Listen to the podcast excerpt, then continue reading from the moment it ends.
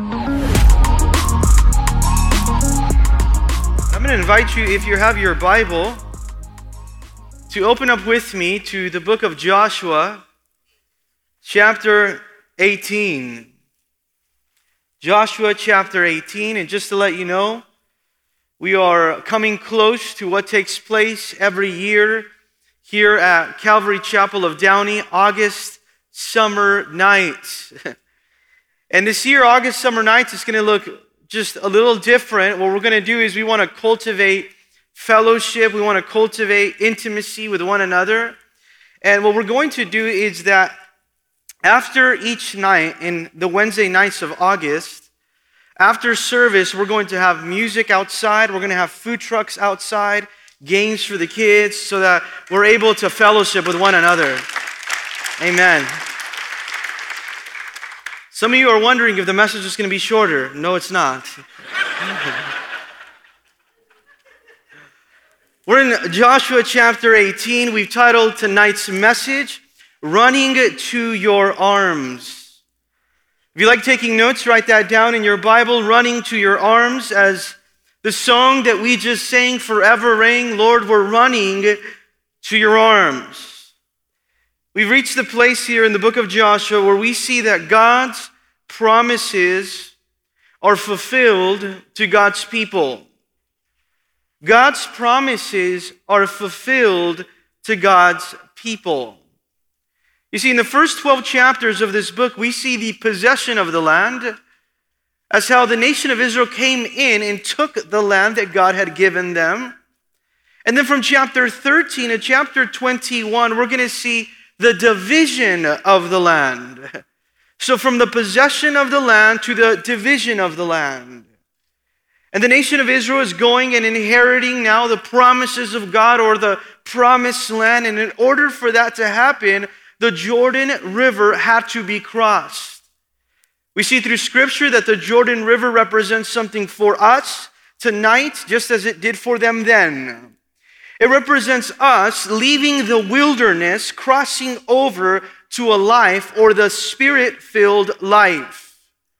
We as believers tonight must know that we ought to let the wilderness of defeat or the exchange, the wilderness of defeat, for the land of blessing. We must exchange the wilderness of defeat, the wilderness of disobedience, for the land of blessing and the land of victory.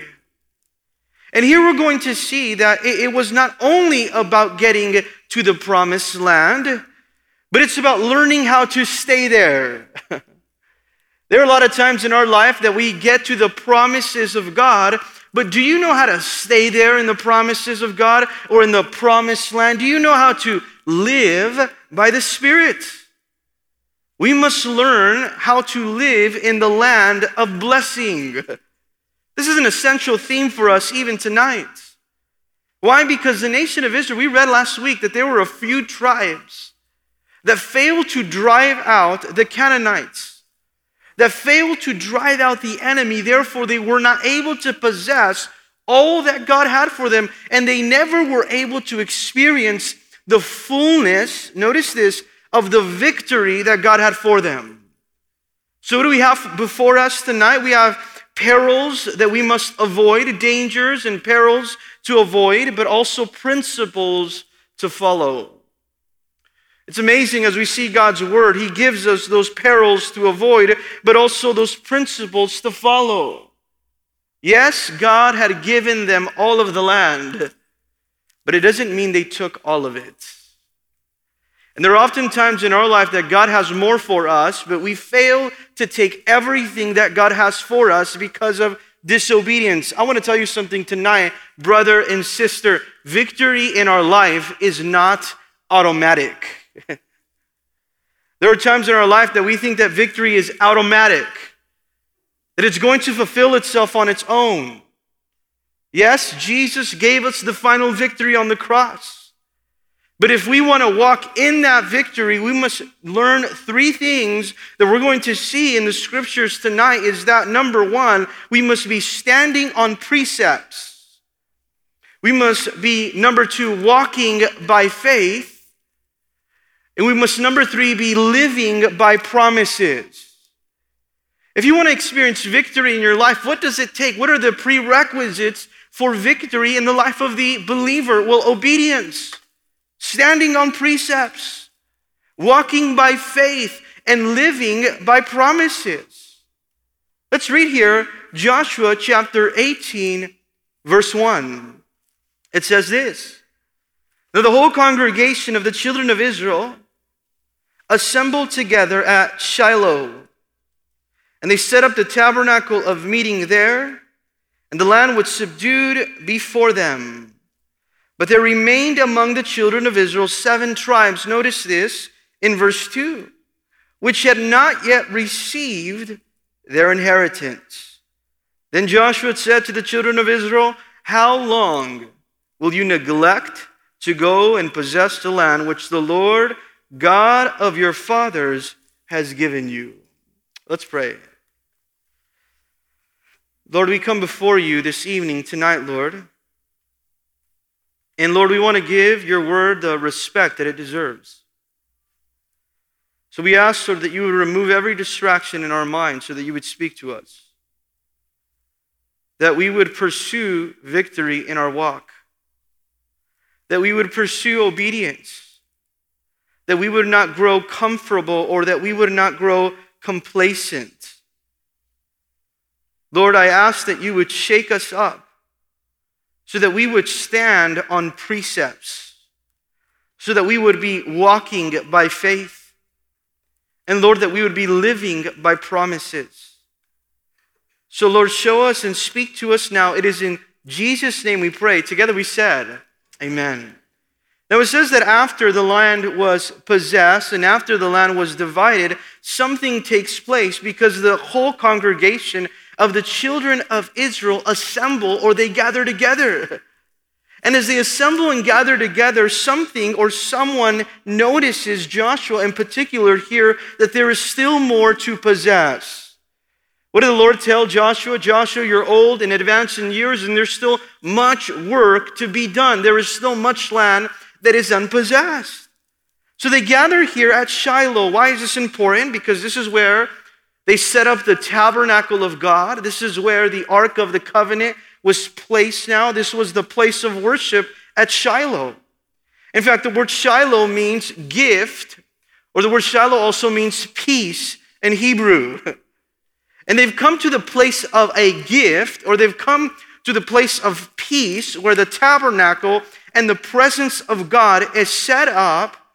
And there Joshua, as a leader, is aware that some of the people have failed to fully obey the Lord. Notice it says something here in verse 2. But there remained among the children of Israel 7 tribes which had not received their inheritance. Why had that not received their inheritance? Well, the Bible tells us in the previous chapters that the Lord had given it to them, yet they did not go out, or they failed to take it. They failed to step out. They procrastinated. They put it aside. They started to now delay in their obedience. They were slacking. And notice what Joshua does, because he holds them accountable. He exhorts them. There are times in our lives that we don't want to be exhorted or be held accountable this way.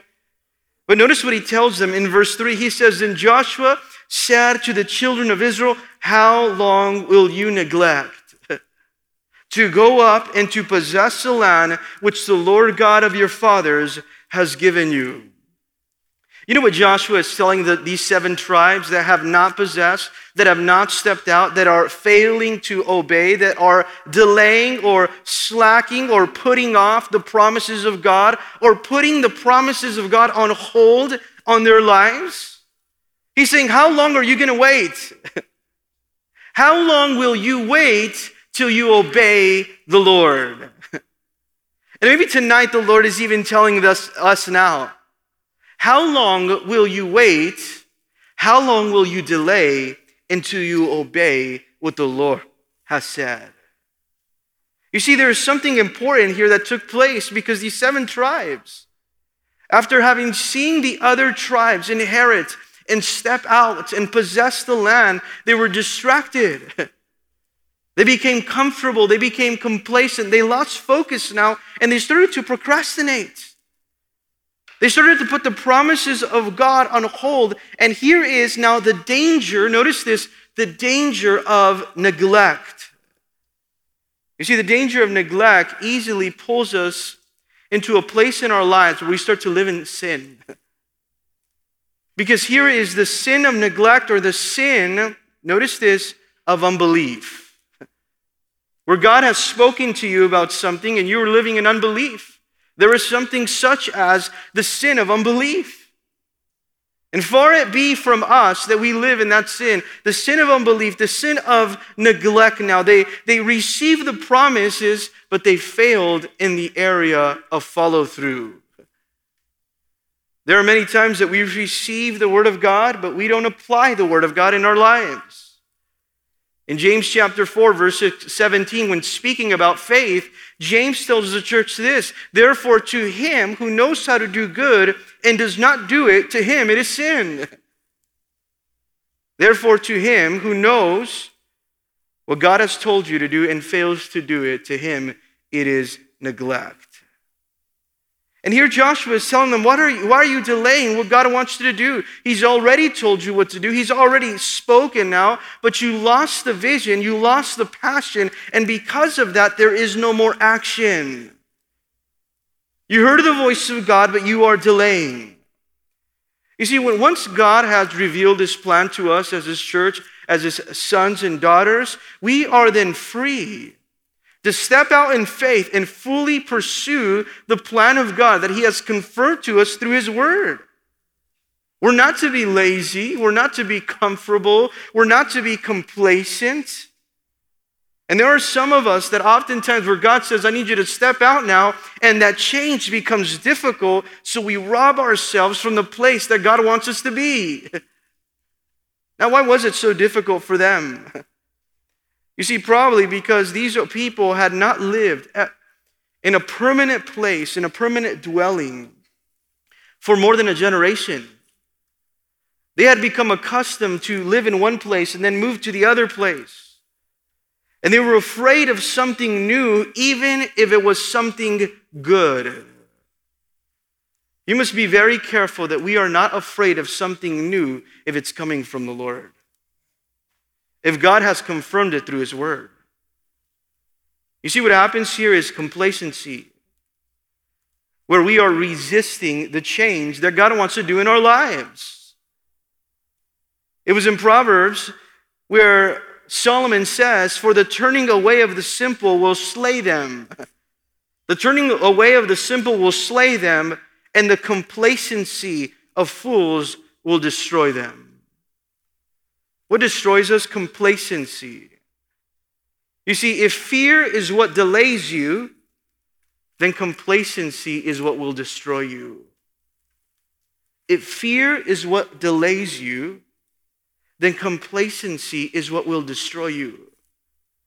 And here Joshua is exhorting them because they are disobeying God's instructions. This was showing a lack of faith in the promises of God. So notice what he says. He moves them to action. He mobilizes them to go onward. He mobilizes them to go forward. He mobilizes them and encourages them to spiritually now step out in faith. And notice what happens here in verse 4. Because he says, "Pick out from among you 3 men from each tribe, 21 men total. And I will send them, they shall rise and go through the land, survey it, according to their inheritance, and come back to me. Go and select 3 men from each of the 7 tribes. Tell them to go and explore the land, but have them return with a map dividing each land and record the 7 divisions of the remaining land that has not been possessed and bring that back to me so that we can divide it each in the presence of the Lord for the 7 tribes that are still remaining." So what happens here in verse 5, and it said, "And they shall divide it into 7 parts. Judah shall remain in their territory on the south, and the house of Joseph shall remain in their territory of the north. You shall therefore survey the land in 7 parts and bring the survey here to me. Bring back the report after you explore the land, that I may cast lots for you here before the Lord our God. Bring back a report so that we can bring that report before the Lord, and that we can cast lots in the presence of God and divide and allocate the land for you. What was he doing? He was encouraging them to take steps of faith.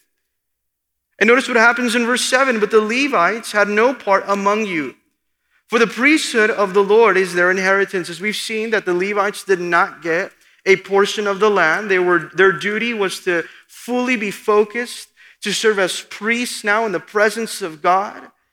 And they weren't allocated a land because the Lord was to be their inheritance now. The Lord was to be their allotment. It says this in verse 7, and Gad and Reuben and the half-tribe of Manasseh have received their inheritance beyond the Jordan on the east, which Moses the servant of the Lord gave them. These 3.5 tribes that settle on the east side of the Jordan, he reminds them, you have already settled. You've settled on the other side of the Jordan River. So he tells them in verse 8, then the men arose to go away, and Joshua charged those who went to survey the land, saying, go walk through the land. Survey it and come back to me, that I may cast lots for you here before the Lord at Shiloh. You see, in the New Living Translation, it says that I may cast sacred lots here before the presence of the Lord for you in Shiloh. And what happens here? It says in verse 9, so the men went. Isn't it interesting that oftentimes God says, I want you to go, but then we don't actually go. And here it says that Joshua was encouraging them, I want you to go and explore. I want you to go and be open for what else God has for you.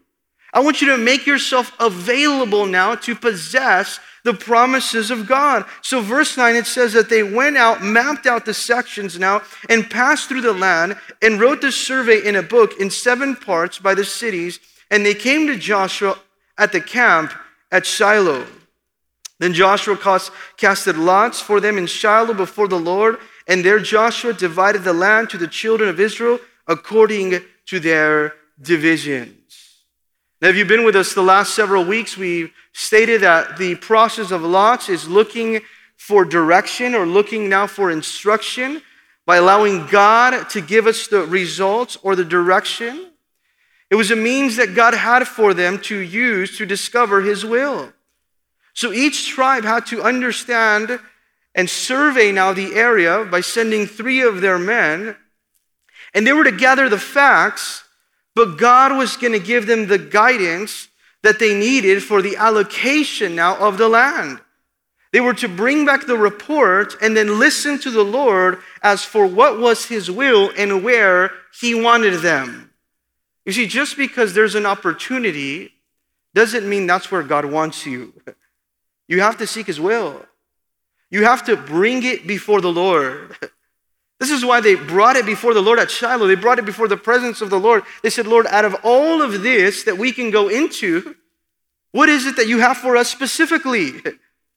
So it says this, and there at Shiloh, Joshua cast sacred lots in the presence of the Lord to determine which tribe should have each section.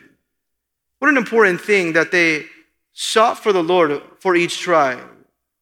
Even us right now as parents, as leaders, as men and women of the Lord, we ought to be always seeking the Lord for the direction of our families. Whether we are to move from one place to the other, one city to another. If we are to now look for a different job, or we are to now relocate our family, are we seeking the Lord about these decisions? Because for the man and woman of God, every decision must be a spiritual one. Every decision must be a decision that you first bring before the presence of the Lord. We don't move, we don't stay because of profits. We move or stay because of his presence. And where God is calling us, there we must go. Where God is taking us, there we must go. So what does it say? That they brought back the information, and from verse 11 to verse 20, we see the first lot was given to Benjamin, to the tribe of Benjamin. And then from verse 21 to verse 28, you see the towns, not only the land, but the towns that were established and given also to Benjamin. And you see now that they're standing on precepts. They're standing now on obedience. There are times that we believe, well, I'm obeying the Lord. I'm just going to obey him tomorrow. Or I know if he told me this, but I'm going to put it off for next month or next year when we're neglecting to do what he told us to do today. You see, delayed obedience is just as bad as disobedience. When God has called us to do something, we must rise up and obey. It's always too late to put the Lord on hold. We must say, Lord, what you want from me, I want to do that today. I don't want to neglect to push away pride. I don't want to neglect to put away this bad attitude. I don't want to neglect now everything that you have for me. In fact, I want to be open and I want to come before your presence. Show me where you want me to be. Here I am at Shiloh. Here I am at your peace. Here I am at your gift. Here I am at your presence, seeking for your will and for your direction. Because there's a big difference, as we mentioned before, there's a big difference between an opportunity and a calling. And we don't walk by opportunities, we walk by where God's calling. That's what we need to hear, his voice. So notice here in Joshua chapter 19, it says the second law came for Simeon, the tribe of the children of Simeon, according to their families. Notice God had a specific place for every family. God has a specific place for even us as a family. And Simeon's inheritance was there with the tribe of Judah because the allotment was more than what Judah needed. From verses 10 to verse 16, we see the third lot now, and that's for the tribe of Zebulun. From verses 17 to verse 23, you see the fourth allotment or the fourth lot, and that was for the tribes of Issachar. For the tribes of Issachar, from verses 17 to verse 23. The fifth allotment we see divided here in chapter 19 from verses 24 to verses 31, and that land was given to the tribe of Asher. So it just tells us here the exact place and the territory given to the tribe of Asher. The sixth allotment or the sixth lot that was casted went from verses 34 to verses 39 according to their families, to the tribe of Naphtali. So we see here these boundaries. And then the seventh law, from verses 40 to verse 48, we see the law of Dan, or the children of Dan. How many of you guys are grateful we didn't read every single name right now? But something interesting happens here in verse 49. Because as we approach verse 49, the entire land is divided. But at the end, there is an inheritance left, notice here, for Joshua. After all the land was divided, after they had divided the land according to their borders, notice what happens at the end and not at the beginning. And this is a very important leadership principle for us. If you're in leadership, and you are in leadership because you're a man and woman of the Lord, and God's called you to a higher standard, God's called you to serve your family. God's called you to be the light of the world. It says something important here because it says in verse 49, and when they had made an end, or at the end of dividing the land as an inheritance, according to their borders, the children of Israel gave an inheritance among them to Joshua, the son of Nun. Isn't it amazing what a blessing it is to receive and to know that Joshua as a leader for the nation of Israel was not concerned about what was for him. He was concerned about the people. And as a leader, notice this, your number one concern should be for others. Because here it teaches us that leadership are the first to give, but notice they're always oftentimes the last to receive. The last to receive. And you see here that Joshua's main concern was to establish a place for the people. He was not self-centered. He put others first. What an example here. What did Paul say in 1 Corinthians chapter 10, verse 24? Let no one seek his own, but each other's well-being. There are often times that everything we think about is ourselves. We want to think of what's in it for us, or how can we find self. Have you ever taken a group picture and then you see the first thing that you say after someone took the picture? You say, can I see it? And then you zoom in, you're looking for what? Yourself. don't like that picture. But you see the mentality, the leader shift. I want you to notice this, the leader shift. What did Jesus say? But it shall not be so among you. But it shall not be so among you. For the Son of Man did not come to be served, but to serve and to give his life a ransom for many. Philippians chapter 2, verse 4, what does it say? Let each of you look out not only for your own interest, but also for the interest of others. What was Joshua doing? He was demonstrating a remarkable humility here, in that he receives his portion last. You know, humility is not thinking less of yourself. True humility is thinking of yourself less. Or you consider others before you consider self.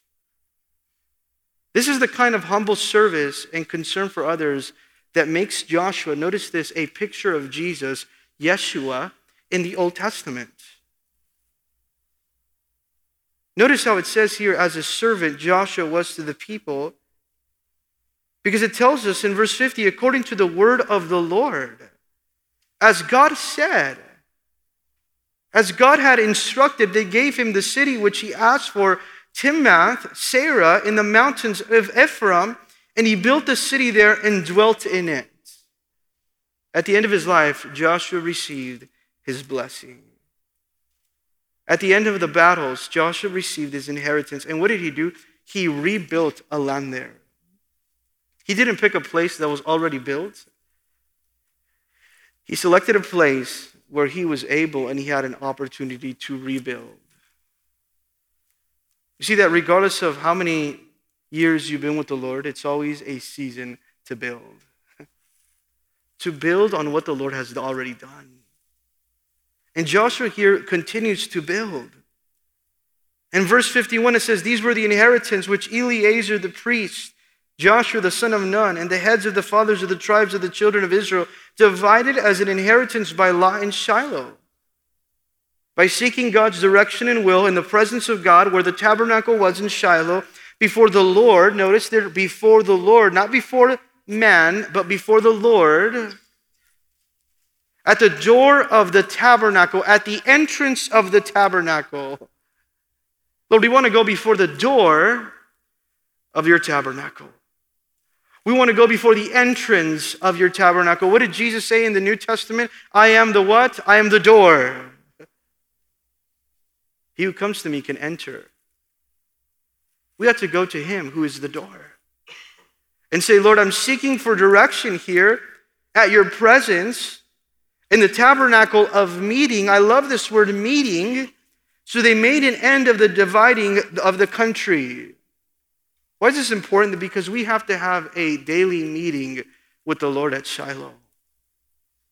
Did you know that the most important meeting that you have is the meeting that you have with God? And if that meeting's not taking place, then every other meeting is pointless. What good is it to be so busy in your day if you're not spending time with the Lord? We have to be meeting with the Lord at the entrance of his tabernacle. And there receive the blessings that he has for our lives. So the entire distribution of God's land had taken place, notice this, under God's watchful eye. They had accountability to God's word here. It was done decently in order. They divided the land, but now notice this, there's two additional divisions that had to take place. They also had to allocate for cities of refuge. Write this down, please, church. And also had to allocate for common lands. Two other types of division, cities of refuge and common lands. And in both of those divisions, there's a lesson for us today. Because it tells us in chapter 20, verse 1, that they're not only standing on precepts or walking by faith, but in chapter 20, it speaks of them now living by promises, living by promises, the running to the arms now of the Lord as we sang. They're running to the city of refuge. This is the other type of division. It says, the Lord also spoke to Joshua, saying, speak to the children of Israel, saying, appoint for yourselves cities of refuge, of which I spoke to you through Moses. After the tribes had inherited the land and they've received and they had a direction on what God wanted for each of the tribe and each of the family. Now the Lord says, as I have spoken already through my servant Moses, now designate or appoint the cities of refuge. Now these are important for those that were living in the promised land. In fact, these are important for us as we're walking with the Lord, the cities of refuge. As I've told you through Moses, a city of refuge was meant for those that were guilty to run into for a place of safety, for a place of comfort, for a place of refuge or now protection. And it reminds us that Jesus himself is our city of refuge, that Jesus himself is our place of refuge, of security, of safety, of protection that is always available for us to run to. Now notice what happens here. It says that the slayer who kills a person accidentally or unintentionally may flee there or run there literally, and that they should be your refuge from the avenger of blood. You see, in the Old Testament, the vengeance was very important, and they were to have now vengeance on those that came and either murdered or now took advantage of a family member. It was taken very serious. But here is the grace, the city of refuge. In fact, he says, if anyone kills another accidentally or unintentionally, they can turn and run to this city. That they maybe did this through error, or they did this without knowing, or now we examine their motive or intent. There must be a place where they receive refuge, where they can flee there. From who? From the avenger of blood, from the relative that is seeking revenge for the person that was killed. And there now, the fugitive can seek protection. Now notice what was supposed to happen there in that city. And when he flees to one of those cities, and he stands at the entrance of the gates of the city and declares this case, in the hearing of the elders of that city, they shall take him into the city as one of them and give him a place that he may dwell among them. And he would go and he would present himself before the elders of the city, and he would now tell of his case, and they would receive him. They had an obligation to receive him and to give him protection and a place among them in these specific cities. Verse 5 tells us this. Then if the avenger of blood pursues him because of his penalty or because of his guilt now, they shall not deliver the slayer into his hand because he struck his neighbor unintentionally, but he did not hate him beforehand. Now, once you examine his motive, you're going to protect him. You have a responsibility in that city. And you ought to protect, you ought to now keep safe and not give over to that avenger that's coming to take revenge because of his family member. But notice the conditions of the city of refuge. There are specific requirements or conditions if we are to seek this safety, if we are to seek this now protection. And what those requirements are that we ought to, or the people here ought to, stay in the city. That you couldn't leave the city or else you were now exposed to that avenger and you no longer were protected under the conditions of that city. And he shall dwell in that city, verse 6, until he stands before the congregation for judgment. He has to stay there until the congregation judges him, and, circle the word "and" in your Bible, until the death of one who is the high priest in those days. You had to stay there until you were tried by the local assembly, and the second condition, you had safety until the death of the high priest who was in office at the time of the accident. After that, after the death, and after you had been tried, then you were free to leave the city and still remain in safety. Now, isn't it important that we notice here that the safety and the freedom in the city was through the death, notice this, of the high priest. What an important concept for us to look at in the Old Testament, that our freedom from our guilt, that our freedom from our sin also came from the death of our high priest. Hebrews tells us that we have one high priest who went in the most holy place and died once and for all for us, and his name is Jesus. And because of the death of the high priest, we no longer are bound with the guilt or the shame or the burden of our sin. Right? Because he's come and he is our city of refuge. The death of our high priest, Christ Jesus, has given us freedom from our guilt and from our sin. And he continues here in verse 6, then the slayer may return and come to his own city and his own house, to the city from which he fled. So they appointed, verse 7, Kadesh in Galilee, in the mountains of Naphtali, Shechem in the mountains of Ephraim, and Kirjath-Arba in Hebron, in the mountains of Judah. And the other side of Jordan by Jericho eastward, they assigned Bezer in the wilderness of the plain, from the tribe of Reuben, Ramoth in the Gilead from the tribe of Gad, and Golian and Bashan from the tribe of Manasseh. These were the cities appointed for all the children of Israel and for the stranger. For the children of Israel and for who else? And for the stranger. Why is this important? Because the city of refuge was open and was available to anyone that needed safety. Just like also Christ is open, not only to the believer to come for refuge, but also to the unbeliever to come and give their life to him and receive the refuge, the safety, and the protection through the blood of Calvary. And notice what happens here in verse 9. And for the stranger who dwelt among them, that whoever killed a person accidentally might flee there or run to that city and not die by the hand of the avenger of blood, until he stood before the congregation. You see, the Bible tells us that we have an accuser. We have an accuser. And that's the enemy that comes to accuse us of our sin, to remind us of our guilt. But the Bible also says that we have an advocate, a defender, and his name is Jesus. And we're covered as we are under the blood of Jesus. And that we are safe under the death of our high priest, that once and for all gave us now that forgiveness, and now we can live justified as if we've never sinned right before God, because we are in Christ. And notice, not only was this for the children of Israel, but it was also for the stranger.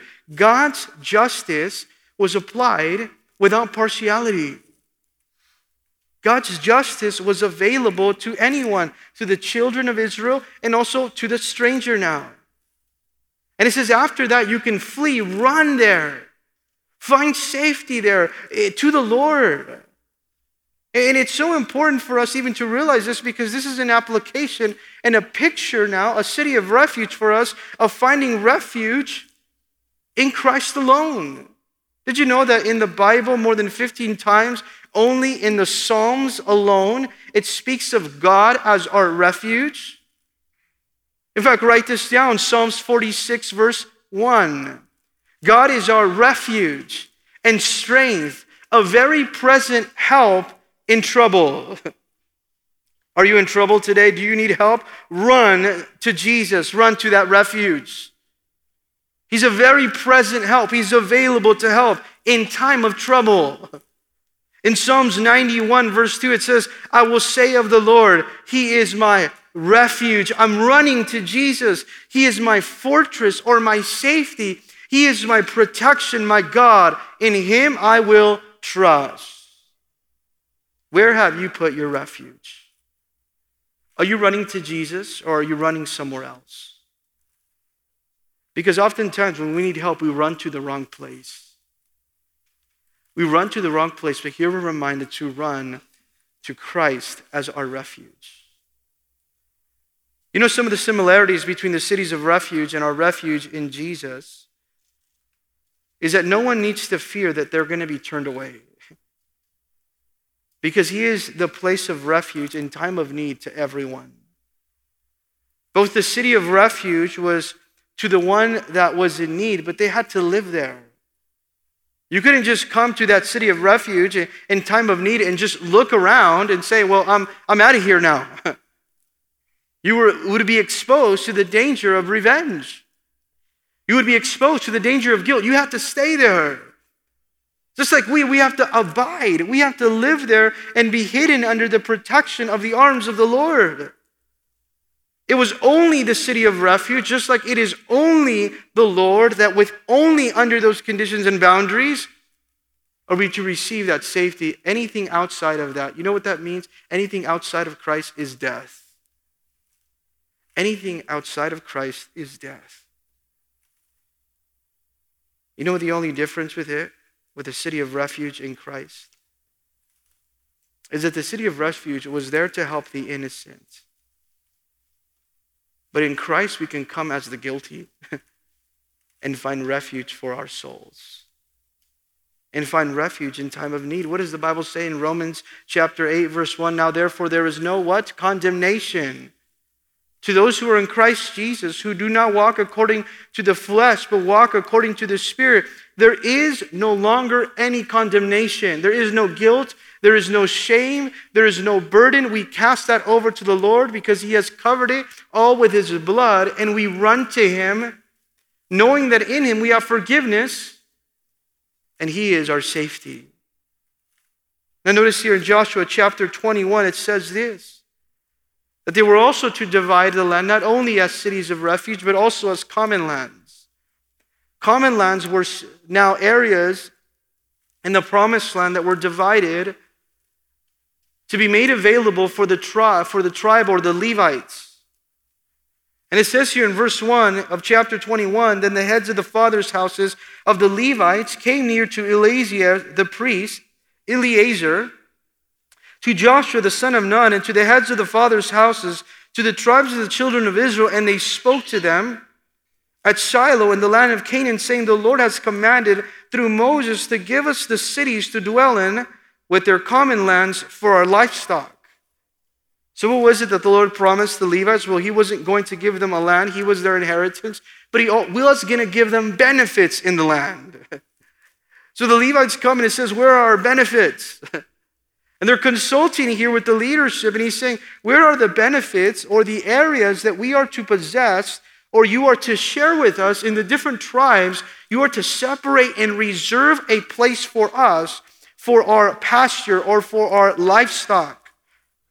What did the Lord say? That they were to give and divide some specific areas. Reserve that place of your land and divide it for the Levites. They're going to come and they're going to live near you, and they're going to borrow some of your land, and there they're going to have for their livestock and also for pasture. Now it says here now from verse 4 all the way to verse 42 that as the Lord had commanded, they divided these common lands as God had instructed. You see, this was God's method of choosing. They're obedient to the Lord. It says now the law came out of the families of Kohathites, and the children of Aaron, the priests who were in the Levites, had 13 cities by law, from the tribe of Judah, from the tribe of Simeon, from the tribe of Benjamin. What does it say? That this was not a suggestion. This was an order. God had told them, you have to share of your land so that the priests can have a place and they can integrate themselves where you live. Now, what's the lesson in there in the common lands? Is that the Levites, notice this, they were scattered throughout all of the promised land, sharing pieces of each of the land of the tribes. And as they were scattered there, as they integrated themselves, now notice what happens now, how the Lord so perfectly, decently, and in order did this. What happened now? They had to be scattered, all the priests. Now there was priestly influence throughout the entire promised land. Why? Because they had to be separated. Just like we, notice this, should have a priestly influence throughout everywhere we go in the world. What did the Lord tell us in 1 Peter chapter 2, verse 9? You are a chosen generation, but what are you? A royal priesthood. That whatever space you share with, as you go out to work, as you go out with your family members, as we even participate and fellowship with the church. We're a holy nation, his own special people, that you might proclaim, that we may announce, that we may preach. That's what it means to proclaim. Here we are to announce wherever we go. We would have influence now of holiness, of righteousness, that we would be the light of the world, of he who called you out of darkness into what? Marvelous light. Now, do you see how the Lord designed this? All came to pass as God had promised. He scattered the priests so they would have priestly influence in every tribe as they shared in the common lands. But in verse 43, something happens here because God's promises are fulfilled to God's people. While he gave them the entire land, he was faithful. You notice three things here. Number one, the Lord was faithful to give them the land. The Lord was faithful to give them the land. What did the Lord say in Joshua chapter 1? Every place where the sole of your feet treads upon, I will give to you. And when God says something, he keeps his word. God always honors his word. In fact, the Bible says that God says, I put my word even above my own name. God will never contradict his word. God is ready to perform in your life that which he has promised. Philippians 1:6, it says that he who began a work will what? Complete it. God doesn't start something that he's not willing to finish. And it says here in verse 43, so the Lord, who did it? The Lord. The Lord gave. The Lord gave to Israel all of the land of which he had sworn to give to their fathers, and they took possession of it, and they dwell in it. The Lord gave them everything he promised that he would give them. The only land that was unpossessed, it wasn't because God was unfaithful. It was because the nation of Israel failed to fully follow the Lord and drive out the enemy. But God was faithful to keep his word. He gave them the land, he gave them the rest, and he gave them everything necessary to take the land. But notice, not only did he give him the land, God was faithful. He told you he was going to give you the land. He told you that you would inherit his promises. Well, there you are. God is faithful to keep his word. But he also, the Lord gave them victory over all of their enemies. And maybe tonight we want to pray, Lord, give us victory over our enemies. We want to run to you. We want to run to you. Notice verse 44, and the Lord gave rest all around. Maybe right now we're battling with spiritual enemies. Maybe right now we're battling with what the enemy wants to rob from us. Well, look what it says as we walk in obedience, in faith, and on promises, that the Lord gave them rest all around, or victory on every side, according to all that he had sworn or promised to their fathers. And not a man of all their enemies, not even one man, that was wanting to resist what God was doing in their lives, were able to stand against what God had said. Who are we as men that think that we can stand against what God has said? We're nobody. If God wants to do something, he was going to do it whether you like it or not. In fact, it says this now, not a man of all their enemies stood against them. The Lord delivered all their enemies into their hands. He helped them conquer all their enemies. And they entered into the land, but also they entered into the rest. This is exactly what verse 44 tells us. There was rest all around. There was complete victory from our enemies. Isn't it amazing the day that we look forward to, that God's going to give us our heavenly rest? And we're going to be there and experience full victory as we are in the presence of the Lord. But who was it? It was that the Lord delivered all their enemies. Who delivered them? The Lord delivered them. Proverbs 21 verse 31 says this, the horse is prepared for the day of battle, but the deliverance is of the Lord. The battle belongs to the Lord. Finally, verse 45, the third thing that we notice here is not only that the Lord was faithful to give them the land, or the Lord gave them victory over their enemies, the Lord kept his promises that no one was able to stand against what God had said, because they were walking in the power of the Spirit. But verse 44 and 45, it says that the Lord kept his promises. Not a word failed. This is amazing. Not a word failed of any good thing which the Lord had spoken to the house of Israel. All came to pass. Can we read that out loud together, that all came to pass? What does it say? All came to pass. Not a single word failed. This is so amazing for us to be able to walk in confidence that what he has promised, he's going to complete. He honors his word. He doesn't contradict it to the house of Israel. Everything came to pass. Everything that God said was true. Everything he spoke came to pass. Maybe right now we're living in the middle of the battle and we cannot see if we're going to get victory. Well, notice this. Everything that God said, if you obey him, is going to come to pass. And we're doubting. We're saying, well, the pressure of this battle is too heavy. Well, notice, God always keeps his word. And notice this. You don't have to put your trust in man's word. You put your trust in God's word. You don't have to trust in what man has said. You can trust what the Lord has said, because not one word that he said will ever fail. What does the Bible say? Heaven and earth will pass away, but my words will by no means pass away. You can trust what he has said. You can trust what he has said. That what he has promised, he's able to perform regardless of the circumstances. What are we to do today? To run to the city of refuge, to run to Jesus. Can we pray right now?